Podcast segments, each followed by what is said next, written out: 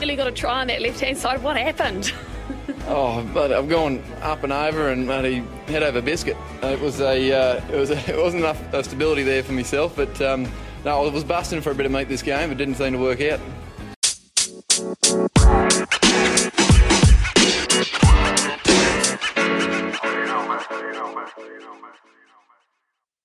Hello, cheers, and welcome, welcome to the Scrum of the Earth, the podcast that brings you news, results, analysis, lovely interviews, and much more. So thanks. Thanks for coming along. Thanks for listening. If you can be bothered, uh, why don't you get in touch? I can always be found on Twitter. I am at of Scrum. I'm on the Insta as the Scrum of the Earth podcast, and I'm at the Scrum of the Earth at gmail.com. So ours is a weekly podcast. My pledge, as always, is to bring you coverage 52 weeks out of the year, which last time I checked is all of them. Of course, it hasn't actually been a year since I've been recording, so I imagine you're all waiting with bated breath to see if I can fulfill that promise. Uh, it's worth noticing, last week was episode 14, and 14 is exactly one third of 52, which means we just passed a nice milestone, the one third milestone. So, to all of you early listeners, thank you so much for coming along. It's just been so much fun. In any event, this is not a weekly installment. This is not a regular episode. This is yet another bonus ep. And this time I have another fantastic interview for you. So, my friends over at the Jacks Rangers podcast have already interviewed my current guest more than once, and he's just always been great. But as you know, one of the coolest things about my relationship with Jacks Rangers is we're both doing different things. You know, and because of this, rather than being sort of competitors, we're just like minded creators who love rugby. Phil is the master of all things Free Jacks, while I'm trying to sort of spend more time looking at the global stage and if you love, uh, love rugby like both of us do, I think you'll get something different out of both podcasts. Phil, shout out to you. Looking forward to our next gab.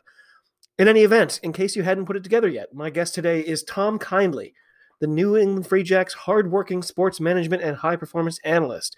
As read the post celebrating his birthday a while back, though we are going to clear that up. Unsurprisingly, it was a great chat. It was really fun. Why don't we get right to it? So, okay, as I said, Tom Kindley, a key man in my beloved Free Jacks organization on the whole, whose current semi nebulous job title is, well, what exactly? I, I, saw it listed in one place as the New England Free Jacks hardworking sports management and high performance analyst. But that was a couple years ago. Is that is that your current title, Tom? What is your job? Yeah, no, good good question. Um, it is uh, yeah, support performance director currently. Um, performance director. My back background had been in, in analytics, high performance kind of analytics and strength and conditioning previously. And it's kind of morphed more into like a general manager type role, more so the nuts and bolts of our day to day and our planning and um, those sorts of things, recruitment and stuff. So, yeah, that sort of yeah, encompasses it. Yeah. Sounds like it, it, the, the title might change from year to year, but the uh, the work st- stays the same. Is that kind of it? Yeah, yeah, that, that's kind of it. Yeah, I think we, we might be at a yeah, probably at the at the right the right name for it now. So hopefully we don't have to change it for a year or two now. yeah, you don't want to have to keep redoing your resume every eight months. Um, yeah. any, any event, listeners, as you can tell, Tom is here. Uh, welcome to the Scrum of the Earth podcast. I really appreciate your taking the time. It's it's just a, a real treat to have you here. And uh, so, obviously, how's everything going? How are you doing? Of course, of course, yeah. Cheers, Dave. Um, no, no, going well, thanks. Um, obviously, it's been a, a shortened pre-season, uh, off-season rather, um, with the one month um, uh, delayed start of the 2021 season. So things were just kind of put on hyper speed a little bit after the season in terms of having conversations with players regarding 2022. Um, obviously, the curveball of moving kind of everything that we are down to a new area, of the city getting familiar with with with that um, with Quincy and um, the adjacent areas, um, employing and onboarding a new staff, um, and yeah, sort of running from well, rolling with what was a or off maybe um, what was a pretty good 2021 season that we were all pretty proud of. So yeah, that's been about about it uh, for me. I've been yeah got got away to California once and got down to DC for the All Blacks game. So sure. we've had a little bit of time to yeah. Have to, you recovered? Have you recovered from the DC trip yet? yeah, we took it pretty easy, but it, it was the I have been saying it was the easiest place I've ever been to get a beer, the easiest stadium to get a beer. Ever really? Been to. It was incredible. Yeah, That's the guys that's, were cool as well. that's literally the first good thing I've heard about that stadium. Yeah, yeah, I, I know that the feedback on that stadium was so bad. I was like, why is it? But I, I had no issues with it. Perhaps park, I don't know, parking, I, I don't know. It seemed fine to me. Oh, that's pretty cool. Yeah, I, I think I we were going back and forth. I, I had a ticket. I ended up selling it. Uh, I'm still not sure how I feel about it. Uh, I would have been there by myself, and I, I think halfway through that game, watching us getting our butts kicked, I might have been like, "Wait a minute, why did I pay for this plane and this hotel?" And the, you know, so I still Yeah. don't. I still don't know. But there was no way I wasn't going to watch though. That's for sure.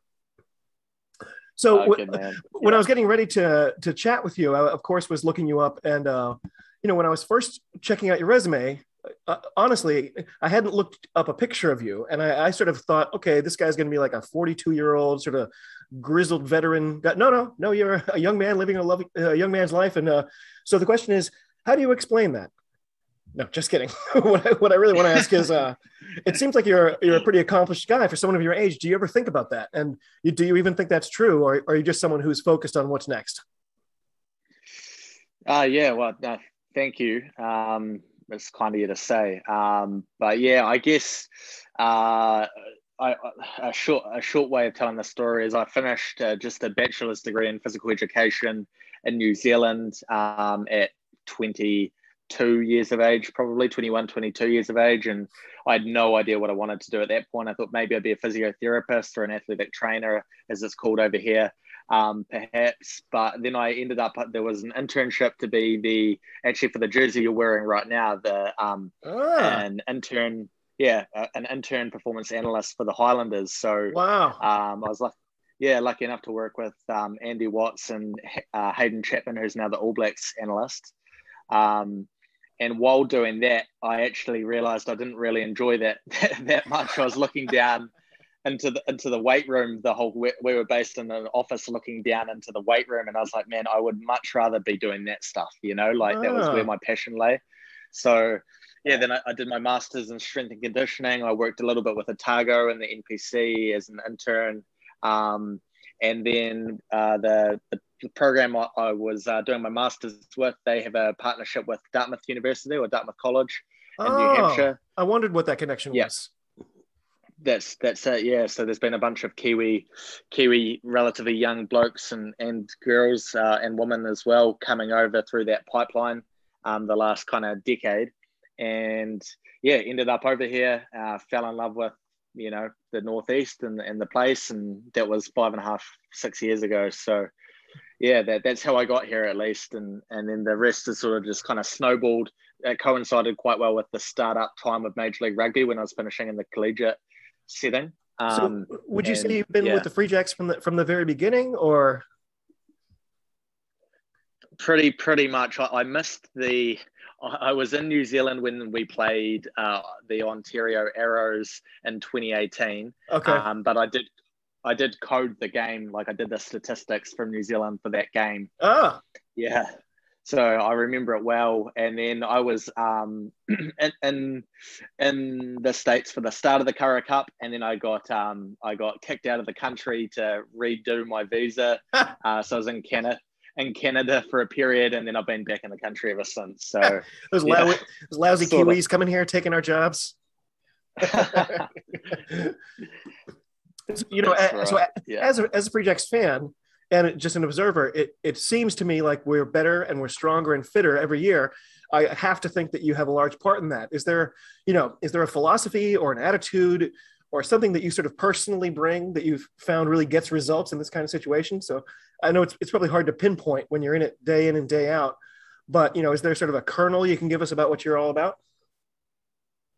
Yeah, absolutely. I think, um, yeah, you're, you're right in saying that we we do we have made significant leaks each each year, and we'll continue to do so hopefully. Um, but the, the the little town where I'm from is called Dunedin. That's quite like a the again the jersey that you're representing there. It's quite like a cold, ru- sort of rugged. Like the people there are, um, they're they're hardworking, um, loving, but pretty kind of pretty humble people. So I, I'd like to think that's sort of what I bring to this organization. Like we're Hmm. never going to be the, we're not the richest team, um, but we definitely, I, I like to think we we take care of our players, we take care of our staff, we work hard, we recruit well, we get the right people in, and we perform through guys wanting to be here for the right reasons, not necessarily the some of the other reasons that people might want to come and play professional rugby in America for. So uh, yeah, I'd like to think that we we're kind of you know at the that, that edge of the you know recruiting clever and, and working hard and and um, looking after people realm. So something I asked Coach when he when he came on the pod was, you know, was there someone who really inspired you personally at some point to strive to do what you are doing now? So I, I can guess if can you think of a you know a moment maybe a, something a coach said or maybe something you witnessed someone else doing that you know when you look back on it you think yeah that, that was a key moment for me that was a maybe a turning point yeah um yeah, again good question i mean I, I grew up watching the highlanders play each week. And um, I remember saying when I was in intermediate school, someone's like, "Oh, what, what do you think you're gonna do when you're older?" And I, I had no idea, and I said just randomly, like, "Oh, maybe I'll be like a conditioning coach for the Highlanders," because I wow. think I watched them that weekend. So, uh, yeah, not quite at the with the Highlanders yet, but um, yeah. I think the other thing that maybe sticks with me is I've got it tattooed down the back of my arm. It says uh, "Life's to be enjoyed." It was what um, my physics teacher at the end of my my high school, or at the end of high school, Bill Truern said to me once upon a time when we are up at a camp in in uh, kind of the mountains in New Zealand, and, and that sort of stuck with me, and it like it's something that. Um, you know, speaking to my parents, I, I really wanted to do something that I was passionate about. So I'm lucky to to be able to do that with the Free Jacks. Well, uh, the the obvious sort of flip side of that question, of course, is can you think of a moment when it was you who was doing the inspiring where you really inspired someone to or gave them that extra spark? And you know do you think that's even something you can see in the moment when it's happening? Or is it a matter of a player coming back to you after the fact and saying hey i just want to tell you how important this was to me yeah um it's probably more so the coaches, the Ryan Martins the world and stuff that do the inspiring. Like you say, like I'm not too much older than than a lot of these guys, and um, they're certainly a lot more athletic than me. So, um, having said that, I, I, think that like this year when we had our end of year reviews, you could really see that players ha- had genuinely loved their time in Boston, New England this year. Um, and they felt like they had been treated really well and that we had a really crisp professional outfit given our, our relatively limited means. So that that was something that I took a lot of pride from because you know that that's what I do want. That's what I want our players to feel like when they get here and, and throughout their time here. And um, yeah, that that would probably summarize it. So, I mean, what's it like for you day in and day out? I mean, is there even such a thing as an ordinary day for Tom Kindley, or are you are you always in the gym? You, you mentioned that's kind of you, you realize that's where you wanted to be. Are you spending most of your time in the gym? Are you all over the place? Like, do you have a typical day? Yeah, yeah. So, I mean, my role was probably to summarize it best. Although um, we, although I do love the strength and conditioning, and that was a lot of my background. We do have a S and C coach and Jared Collinson, a local Boston um, man who is doing a really good job. Um, and so, so my role is basically a hybrid between a general manager and a um, and a team manager. I, w- I would say so. I look after our week. It depends what time of the year, but you know, in, in season, I'm coordinating all of our travel, our flights, our hotels, oh. our our meals for trips away, doing our team sheet, making sure that our day flows well, um, coordinating meetings with our staff, and um, you know, making sure that everyone is in a position to be able to do their job to the best of their ability, essentially. So, yeah, it just varies so much. Obviously, the off season is is recruitment and and getting new leases for housing and um, setting up a budget for the next year and stuff like that. So, um, yeah, that that it varies so much, but but it's definitely more of like a sitting at a desk behind a computer um, role for the most part, although obviously we're still going out to clinics and camps and stuff like that as well. So it's just so, yeah, at one moment you might be wearing a button up shirt, then the next moment you're wearing uh, rugby boots and a pair of shorts. that must be really cool. So it, sounds like your role isn't all about just the strength. It sounds like you're you're about wellness. You're about sort of fitness, you know, probably physically and mentally, and just sort of stability and wellness of the team as a whole unit. Is that right? Yeah, yeah, that, that that's right. It's like yeah, like making sure, for example, we we pick a guy up from the airport, we get them settled in.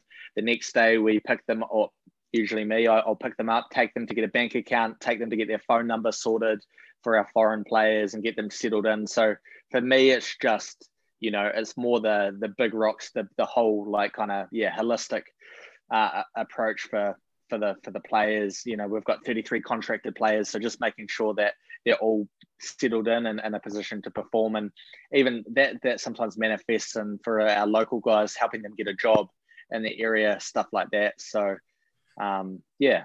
Is there sort of a, a reassuring factor when, when, Kiwi players come and, and they meet up with you? Is, there, is there sort of a ah, phew, a little a little slice of home here? Is that really reassuring for them?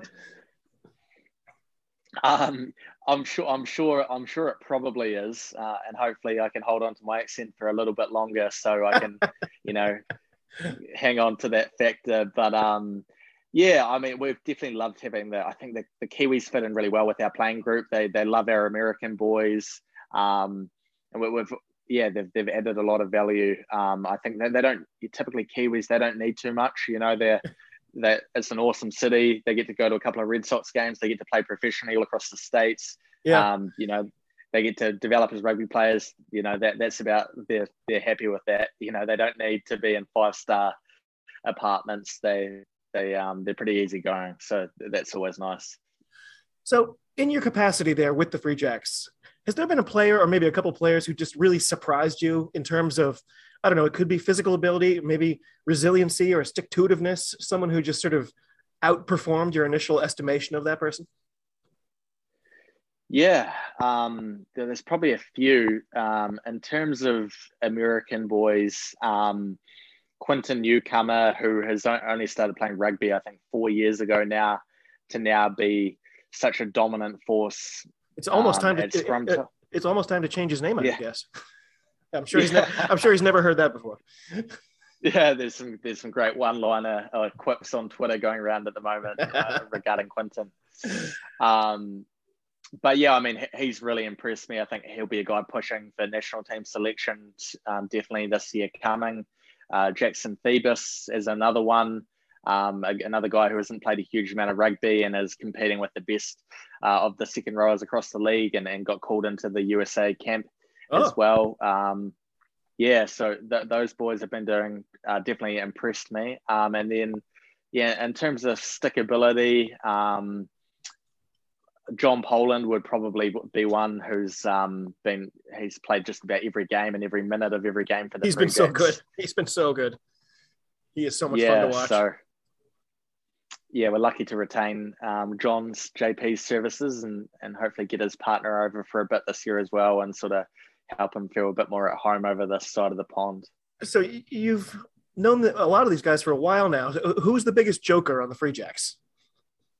It's always one real cut up, right? yeah, yeah. Um, I mean, we've got.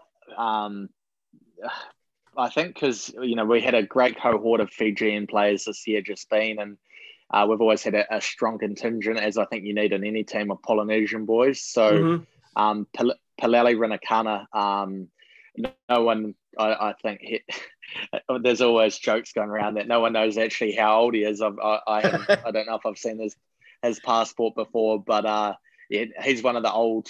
He, he's sort of like the dad of the crew, you know, and and uh, he always has those um, the poly boys laughing and and cracking up. So he, I actually went and picked up some. They were giving away some couches today, so went and picked up a couple of couches from him, and he's always doing everything he can to support the team, which is really cool, and and looks after the, you know, because for some of those boys, they're either they may not speak a huge amount of English or they they haven't lived abroad, so.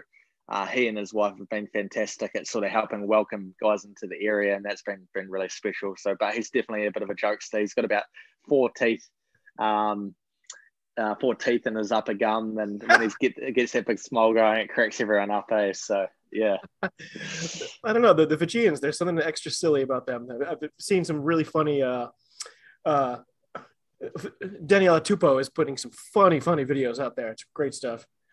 So yeah. So I'd love to ask you about your your early days. Um, we already before we started recording, we we mentioned. So you're from Otago recently, and you attended the boys' school there. Is that right? That's right. Yeah, Otago Boys High School. So, can you tell me about those school days? I'm guessing they involved lots of rugby. Were you, were you much of a player? Were you just somebody who enjoyed it? Yeah, um, yeah. So I, I played rugby through through my youth. We actually had age grades, um, so under 38, under 48, and under 65 kgs, which I'm not sure exactly what that is. It's probably like 100, 120, and like 150 oh, pounds. Weight classes instead of age classes. That's smart.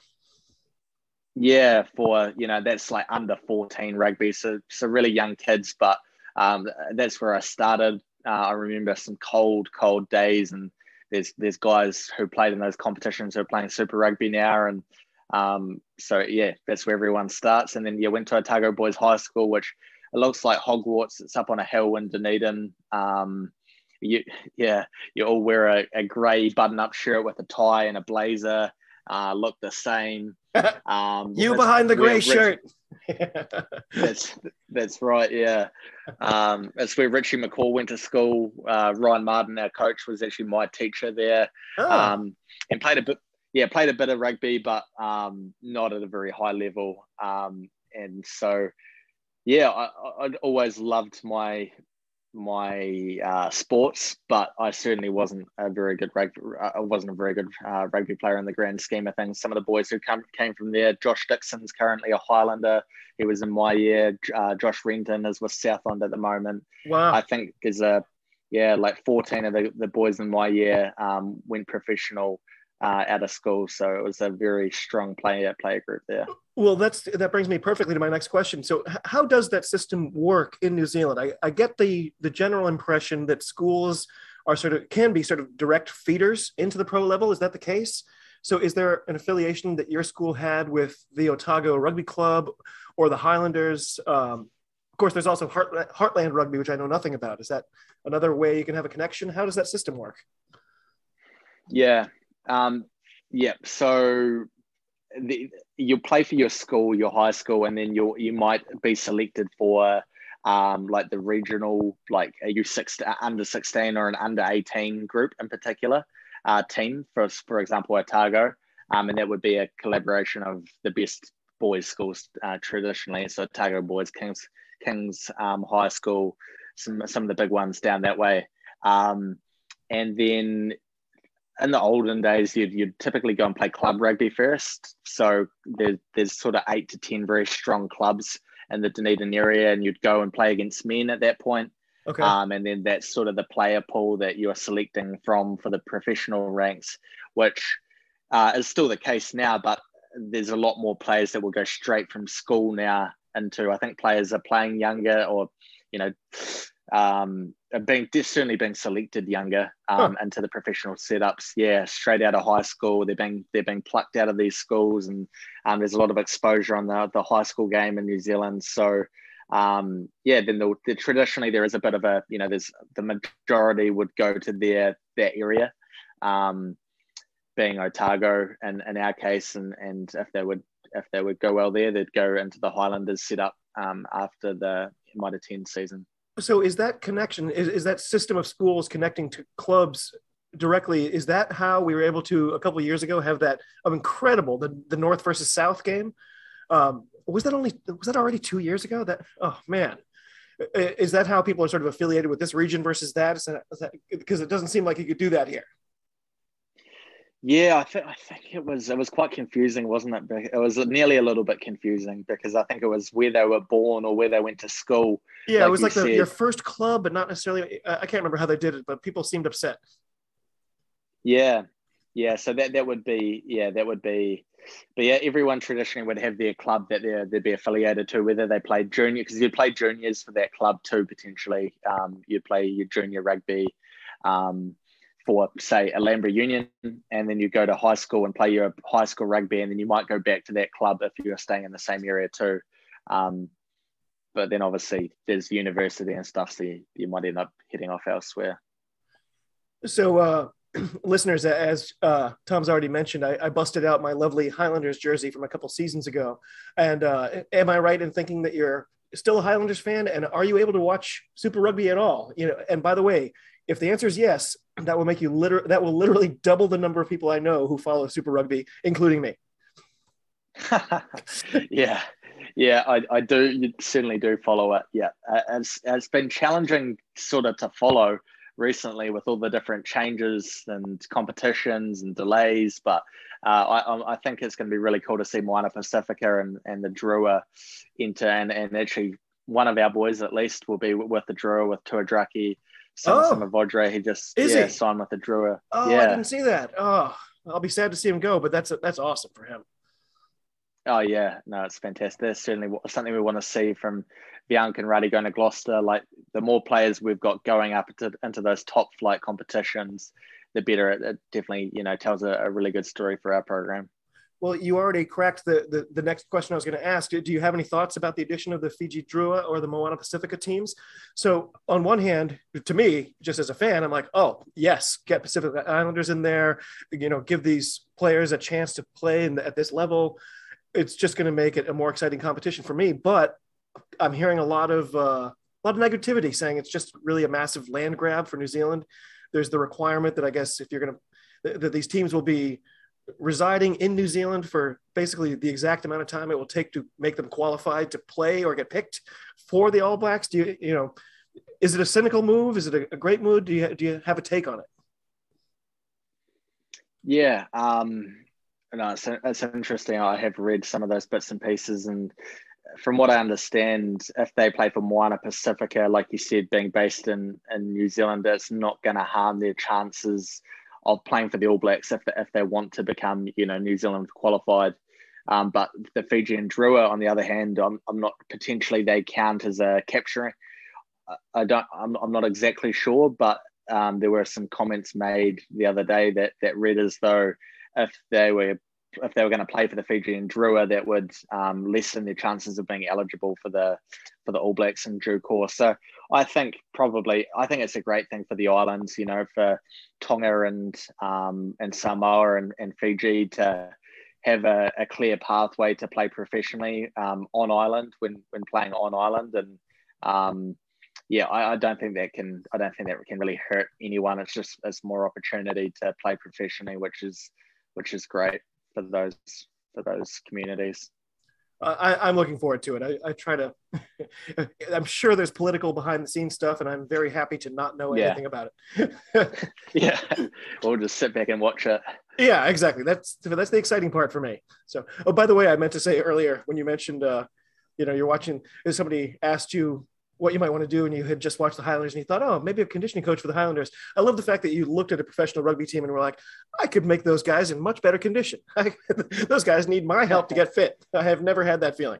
no, I, yeah, I, I don't know what I was thinking. I did a, I did a, um, a rowing chat with the Highlanders in one preseason. They had like an amazing race, and they would. We've got this street, it's the world's steepest street, uh, called Baldwin Street, and they'd like do a relay up there, and um, they'd do like a rowing marathon, and they didn't have enough numbers for the rowing marathon. Um, so they called me in to with one of the groups. I was with like Jimmy Lynch's, um, uh, potentially like Liam Squire, or another back rower like that, um, and, and, one of the props um, who was injured at the time. And like I've never been in so much pain after that. And I think that's that's part of the reason I say to our staff all the time, like we, you know, we owe it to these players. They're, they're going to put their their heads out on the line, you know, for us each week for the for the jersey. For the least we can do is make sure that they're getting massages, that they're getting smoothies, that they're getting, you know, the best possible treatment that we can give them. Um, because at the end of the day, we're going to scrutinize their performance. So the least mm. we can do is make sure we look after those things. I love that. That's beautiful. Uh, if you don't mind, I would like to switch quickly to our Eagles, if even just for a minute. Uh, we, we can't pretend yeah. it, it, didn't happen, and, and you were there. Uh, obviously, the good news was two tries, two more tries than we've ever scored in total. So historically significant. But of course, I mean, the ABs, as I said, it's only the fourth time we've played them. But, you know, in the last couple years, the the narrative seems to be, hey, USA Rugby, it's on the, it's on its way up. There's upward trends for all this stuff. But then when we watch, we're losing to Uruguay. Uh, we're losing by more points than the All Blacks had ever scored in a game previously against us, at least. Um, I, I, think all our other defeats to them have been in the 70s. This year, that like on the docket, this should have been a 60 point loss. You know, it sounds silly, but how did it get this bad? Shouldn't we have been better at this time? Yeah, I, I think there's so many different different parts that go into answering that question. Um, Uh, the first of them, I, I, see Canada. Canada just cited the perfect storm um, of interruption with COVID being the reason for their demise, and I think certainly that that is a part of it. In 2020, North American rugby players didn't get any rugby, and they only got 2021. So that's something we definitely need to consider. Um, the other part is I, I see Brian Ray wrote uh, drew up a uh, 15 of players from the U or who could represent the US who are unavailable for whatever reason. Oh. And it's a, it's a, yeah, very handy group of players. So there was genuinely sort of 15 good players who would have at least pushed for selection sure. unavailable for that. I, I think I think AJ was fit, but I think Sale's not interested in letting him go. I, I, go anymore. Yeah, I mean, yeah, hard to blame yeah. them, I guess. No, I think yeah, you can justify the the qualifiers and the the windows, but for the games outside of the windows, you can completely understand um, why they want to protect a player they've invested a lot in. Um, I think the biggest, well, the, there are two more, and the, the the first of the two is that someone raised a good point that you know we've got a lot of players coming through now from different regions, being coached by different players, being pulled through from college, from U18 level, not going to college, from guys who are seen playing club rugby in Boston, Seattle, wherever. Um, a lot of players coming through, getting different coaching, but not necessarily training together and building cohesion and, mm. and under under the same game plan. Whereas like a Chile or, or Uruguay in particular, they've got you know a lot of players training centrally um, under although there's SLA down there, the the um, South American League. Um, they're, they're, at the same time they're training together. So even if we've got like the better players, I think there's so much to be said for those players training together, centralized. Okay. Yeah, yeah. Um, so it's just going to take it's just going to take more time, and then the final one is just the, the super the players that you see playing for the All Blacks on the weekend, albeit that was their B team, really. Um, you know that to, to be to be in the all blacks you've got to be very good at high school level you've got to be very good at age grade level very good at npc very good at super rugby. So these guys coming through getting into the all blacks level are so battle hardened they're so good at what they do um, that uh, and then you've got the um, the eagles who have just you know if they're solid at mlr level for a season which is some of them like benji Bonasso just came in us qualified played well for one season it's just such a disparity in, in um, the experience and, and um, quality of competition for these players. So I, I, truly think it'll get there, but it's just gotta we need to keep going with the same the same method and, and probably streamline some some systems a little bit to get it there. Well, everyone says you get better by facing the stiffest competition. And if, if that's true, we we probably got a lot better this last weekend. Um, do you think that's the case always, or is there a tipping point when it's just kind of the seniors beating up on the junior varsity? Yeah, um, oh, I think it would have been a great experience for all those guys. Like, a, it's something they're ne- never ever going to forget ever. Nor mm. probably anyone that that went to that game was just such an amazing atmosphere. Um, yeah, so definitely you wouldn't want to schedule games like that too often. They've had Ireland and the All Blacks in one year now. I'm sure the boys have probably had enough of getting trounced. Um, but yeah, I'll, more competition against as much competition as possible against the Fijis of the world, all the island teams, um, uh, Uruguay, you know, teams that are sort of on the same pedestal, even Italy's teams like that. I think is Scotland is going to be really, really beneficial for for our boys to play, you know, a little bit above our reach and and to you know be dragged up with the current. So, uh, by the way, I have this this great new theory. I'm sure you're going to agree with this. Um, so if playing teams that are better than you make you stronger, obviously the reverse has to be true too. So really, this is just USA Rugby's long-term plan to make the the All Blacks really bad, right? we're, we're, just du- yeah. du- dulling their edge all the time. Is that right? No, that's that's a great shout. Yeah. Now now Canada are playing Portugal and whoever else they're playing. So I don't know what the story is there, but surely they can't get any any worse. Well, it, it, times look dark for Canada, but they have some upcoming fixtures scheduled, and, and we don't. Like we're going to face Chile, and if I'm right, that's going to be about a year from now. Um, and again, like you said, we just haven't had any rugby for such a long period. I, I, really wish there were some tests for the Eagles coming up. Is I mean, you're probably the wrong person to ask, but is you know, is something in the works? Are they still hoping for something, or is it just kind of okay next year in Chile? Yeah, um, I I know there's typically November tests, um, and I, I guess there, there there may not be due to the consolidation of like quite a few tests right. and and sort of the same period of time because there there are also rules around like player rest periods and stuff like that and I, I, don't I don't know too too much as you and as you kind of insinuated about those things but yeah I, I haven't seen any confirmation that there are going to be any more games uh, uh yeah uh, although the the selects are playing one more at least. I think they're playing Uruguay to wrap up that um the competition down in Uruguay at the moment. Oh, I hadn't even spotted that. Um, so it, it's funny because this is a great segue that I really this is what I really wanted to ask you about too.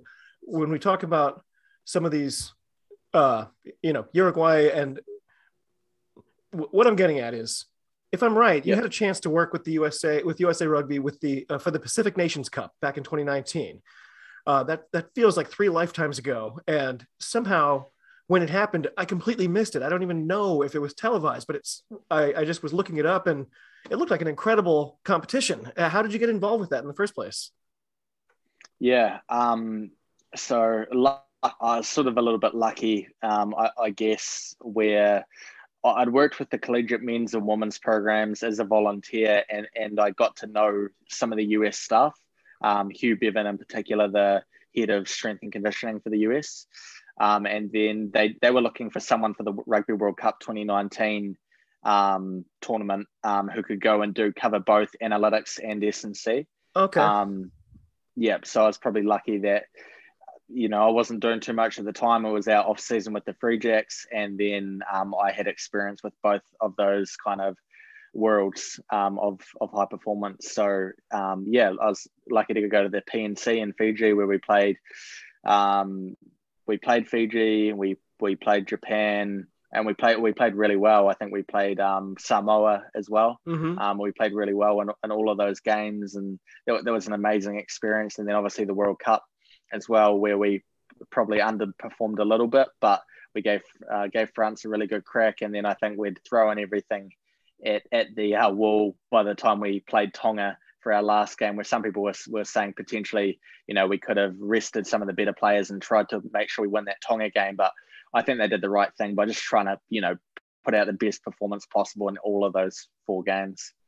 So uh, I'm I'm bitter that I missed that tournament. It it looks like it was so exciting. Uh, I see Fiji placed one place higher than us, but it was we had the same record. It was that there was a two point difference in the points differential. That was the only thing that kept us from being in second rather than third place.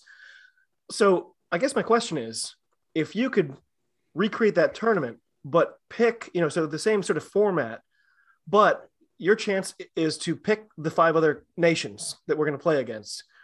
Um, what would those nations do you think be? And also, really, would your main goal be we want to test our metal in every single match and sort of pick teams that are going to be better than us? Or do you want to make it about winning to build some confidence and some momentum for a change? Yeah. Um, Oh no, I think we've got to set our sights higher than like Chile. Like, you know, personally, I, I don't want to hear uh, the the US being talked about in the same conversation as Chile and Brazil, and like, surely we we should be wiping the floor with those teams. Like, mm. although like Brazil's not not a team to be laughed at, and, and neither are like um, you know, some of those teams are certainly like really up and coming, the likes of Brazil now. Um, but I think those teams that we played in that competition, I think we only played some you know better than me. Samoa and Japan. I don't think we played Fiji, but like they were such good tests and so even. Um, and we, we, you know, you've really got to play up to Japan with the top league, their mm. quality outfit, and they may have they may have run out some weaker players against us. I'm sure they probably did, but um, those those sorts of nations are just a really good tests. I think so. I think if if Gary had an opportunity and the, the US staff to players even to pick, I'm sure they'd love more competition against like quality teams like those. If one of these tournaments could happen every year and we could sort of count on it, I feel like that would be incredibly good for USA Rugby. Like the, the fact that obviously it's not going to be of the same level as like a Six Nations, but at least you know the Six Nations is going to happen every single year, and and USA we don't have that. Uh, I feel like that's something we need to change. Do you, do you think that's maybe in the cards for the future? I mean, we're having so much trouble financially right now. Maybe it's just out of maybe it's just out of reach. No, I think that's that's awesome. Like we know MLR is going to finish in end of June each year, so you know July is a perfect time um, and the the test window there to to have something like that scheduled. And obviously they've got to be World Cup qualifiers as well. But uh, yeah, I think something to look forward to. And, and it's like for the for the average fan, for any for anyone, it's confusing to work out what games are going to be when. Like you say, like obviously the broadcasting is a real issue. Um, it's it's just hard to be a fan. It's yeah. hard to know where when when when's uh, what games have been played. So I'm completely with you. I think yeah, if we can get some kind of clarity on the schedule, that's that's awesome. Well, somebody you know smarter than I recently pointed out that the, the weird thing in America is how the whole thing is sort of flipped upside down. Like, okay, you want to watch professional rugby? Great. There's this there's this rugby network website. You can watch every single game for free. Isn't that great? Yeah. Oh, oh, now you want to watch the next level with our national team? No, that's not available. Or, well, yeah. okay, oh, okay, that's 30 bucks a month and they play twice a year you know, it really should shouldn't it be the other way around? Shouldn't it be easy to see the Eagles, and that makes you say, okay, how do I find these other things now?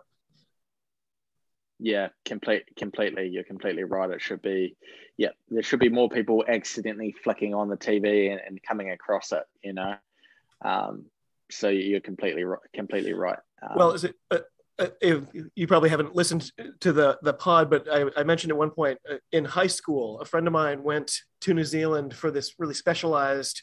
It was like an outdoor survival and spelunking program, uh, and it was really great. He just loved it so much, and he loved New Zealand. He came back wearing his Swanndri, described how this is the best the, the best uh, garment in the world.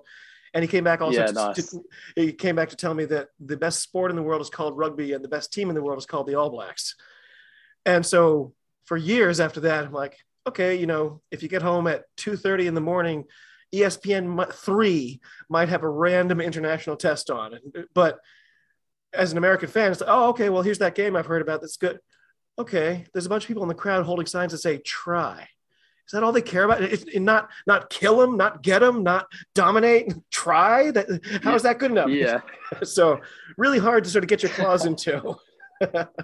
No, that's a, that's yeah, that, that's that sounds like the beginning of a comedy skit. That would um no that yeah like that makes sense. That stuff people are very naive about. Like they people abroad, a lot of foreigners coming into the league and into rugby in this country aren't there, and and they all think a lot of them think they've got the answer to to solving it, and I think the answer to solving it is systems and a lot of hard work, and mm. you hmm. know that's not easy to do. So yeah, that that's our challenge.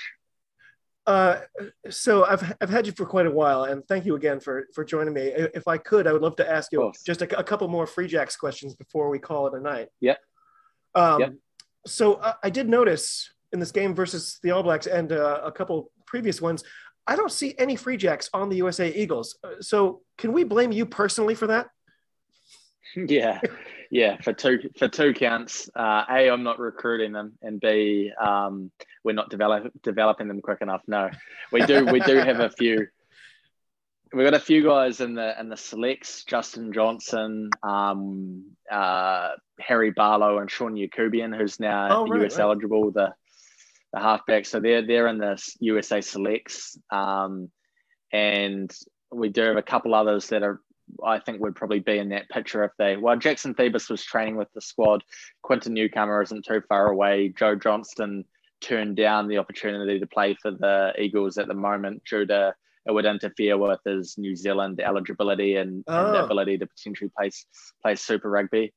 Um, so he made that decision for now. And Harrison Boyle is also eligible. So um, yeah, the, the other thing is there also um, scarcity um, means that uh, uh, commodities become more expensive. So that's another part of it too. Is you know some of the the key US players are, are, are expensive in the market. So um, you know it's just a matter of where you choose to spend your money and and oh, those okay. sorts of things. Interesting. So j- just a couple more things so as a, as again uh, again as a fan, the move from Union Point to Veterans Memorial Stadium, that was like a, a great gift for our for us fans. It, it really made a huge difference.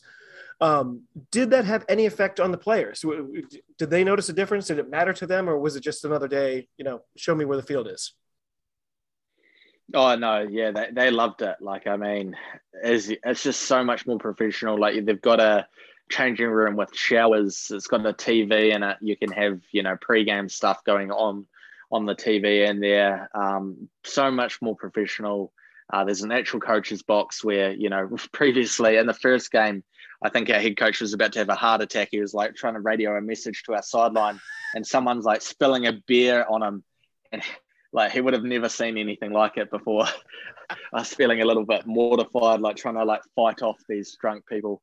Um, so uh, we're, we're essentially a startup business, but we're you know we're definitely I'm doing as much as I can to, to professionalize as quickly as as we can. So our, our players loved it. We've got to get we've got to sort out the lines though.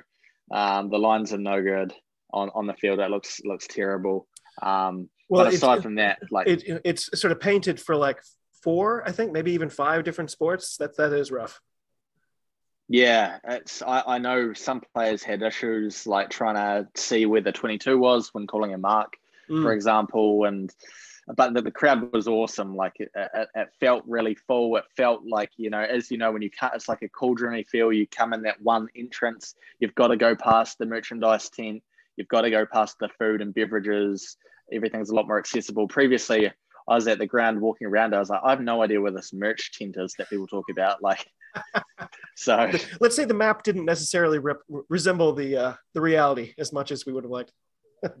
I, I believe it. Yeah, yeah. I believe well, it. So one of the things you've mentioned a couple times is, you know, making sure. So if we're not the the richest team with the biggest budget, you can do all these little things to make players just happy and, and think about their overall life and their overall wellness. But, and I think this is going to be basically my last question. Can you think of something that you could make significantly better for the club simply with money. So, in other words, remove the human element, remo- remove all that great stuff that you do. So, if I was a rich, mysterious benefactor and I offered to buy the club one huge ticket item, what would you choose that thing to be? You know, a, a new training facility, additional staff, more amenities for the players. Where would you want to drop a huge wad of cash to make the biggest difference you could?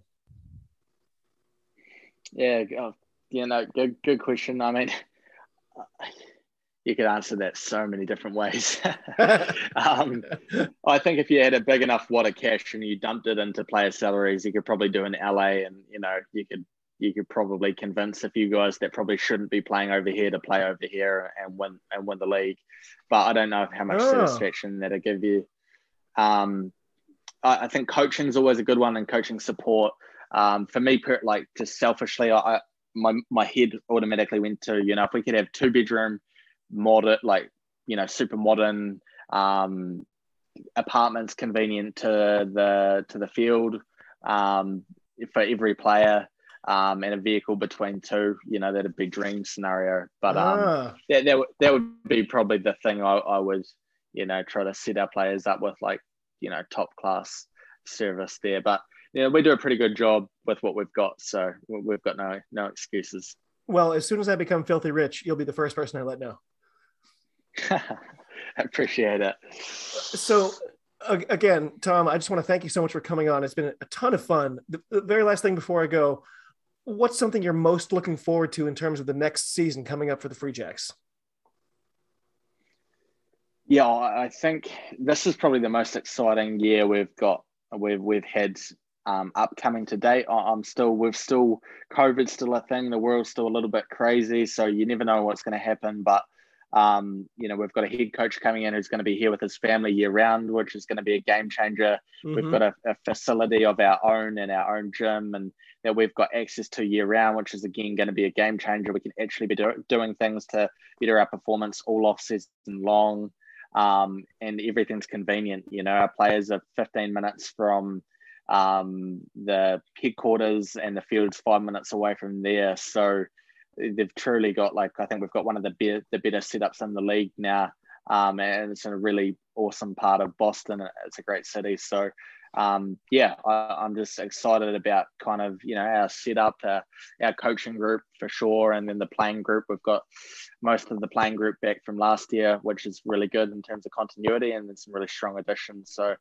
yeah, I mean, it's all there to to do really well. So. So are you looking forward to coach Mathie actually arriving? So uh, you're obviously i think you're probably officially a new, a new englander now. So did you give him any advice about moving to massachusetts during the winter? Because I, I told him you know within a month your family are going to be asking a lot of questions that sound like what is the matter with you? Why have you done this to us? Why do you hate us so much? Yeah. Yeah. Um no probably yeah dress warm and don't go outside unless you have to would probably be the the the um, the most important um, points when they. I mean, you'd be better. What what would you what would you tell them? Don't move here in the winter. yeah, yeah.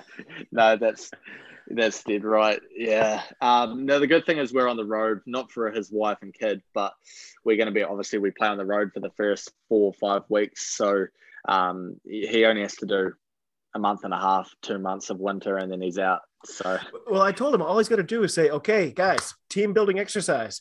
You're all coming to my house, and you're shoveling my driveway. Hey, yeah. team. Yeah, there, there you go. Yeah, yeah. So no, it'll be it'd be great to. I know he's excited. They've got their interview all sorted, and they're going to be kind of. Uh, well, he's going to be in Boston, and sort of December first, and then Mike Rogers will be be here just after Christmas, and then our players will start January third, January fourth sort of time. So yeah, it's not not too far away now. That's excellent. I can't wait. Um, I, I will let you go. I of course have to ask the last thing. Will the Free Jacks make the playoffs this season? And why is the answer an emphatic yes? Oh, you've got to say yes. You've got to got to back yourself. Yeah, um, yeah. Uh, I, I, think we're certainly good enough. You know, we've we've got the the players to to make the playoffs, and um, we've, we've got a really strong culture and um, within, within our group and the boys really like to play for each other and to play for the fans. I think we've got one of the best fan bases in the league. So I think that goes such a long way, players being happy um, and really playing for their jersey. So I think that'll be enough, that'll be enough uh, for us to get over the line um, in addition to the other, the other improvements we've made. At the same time though, like that's not the biggest, I think success for me is really like, um, a making sure that the organization is a really positive place to be and players are getting better and enjoying their time here and fans are really enjoying the experience and feeling like the players give to give back to the region and then um, beyond that that we're developing players um, is really important as well so you know if we're doing those things results take a back seat but um, obviously we all want to win so you know we're, we're a new england team at the end of the day aren't we yeah, and and we fans are really proud of the home record. Uh, that it feels like we shouldn't have even lost that one game last year. It felt like you know we have a fortress here, and I think we're all looking forward to that. Yeah, that that Nola game. I mean, if we'd if we'd won that, we would have been in the playoffs. So you can you can look back at that that Nola game away too with that try in the corner and think, shit, we got hard done by. But yeah, you know, that's the way that's the way sport goes sometimes. We won a couple last minute ones too, though. So we were on both ends of that that sword, I guess. Yeah, um, that's right. Anyway, this has been so great. Tom Kindley, sir, you are aptly named. And I think I speak for all Free Jacks fans when I say we're, we're really glad to have you here. Thank you for the amazing hard work you do, the long hours, the commitment you've shown in all these different areas, just to the organization in general. You really, you are first class. And thank you so much for joining me on the Scrum of the Earth today. It's been fantastic. Thanks, mate. Really, really enjoyed it. Um, thanks for all you do to support us and um, yeah, I um, eh, thanks for the preparation as well. It was, it was uh, I could see the hard work you put into preparing for this. So, oh. thank you very much. well, uh, that's why I'm so highly paid. So, yeah, we'll have to get you doing an episode from the the, the headquarters uh, at uh, some point. You'll oh, I, I would do that. I'm actually. It's funny you, you mentioned something about the, the start of a sketch comedy. I think That I'm actually working on some rugby cartoons too. So maybe maybe I'll send some of those along nice. Oh, mate. Yeah, absolutely. Absolutely. Yeah. You've, you've got my number and, you know, for, um, yeah, anytime you've got any tips for me, maybe you, you've heard of players coming off contract, you can let me know. Oh yeah. Yeah. I thought you were going to say conditioning tips. Nope. Won't be sending any of those. well, this has been awesome. There, hope... there we go. That, that, What's that? I was just going to say that's one. For, I was going to say that's one for your skit. You can um, you can uh, come and do a strength and conditioning workout with the players. that would make a good cartoon. That's about that's about the only good thing it would make. well, Tom, it has been awesome. I really appreciate your time. Hope to catch you soon. Cheers for now, and here's to a great se- season coming up. Good man. Appreciate that. Have a great night.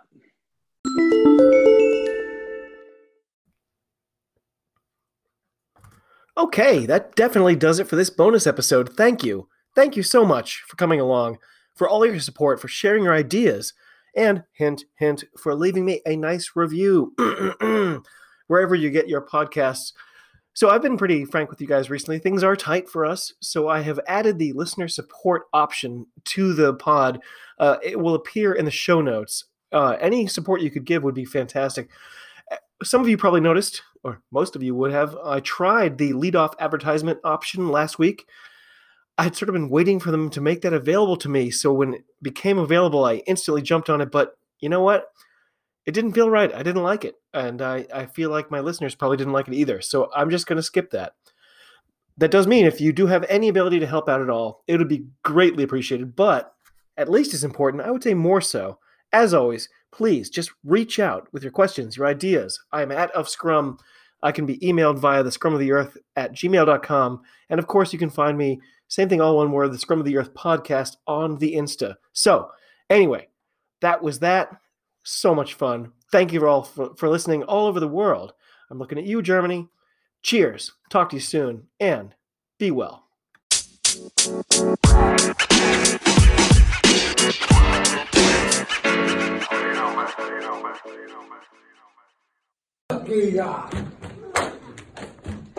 Maria,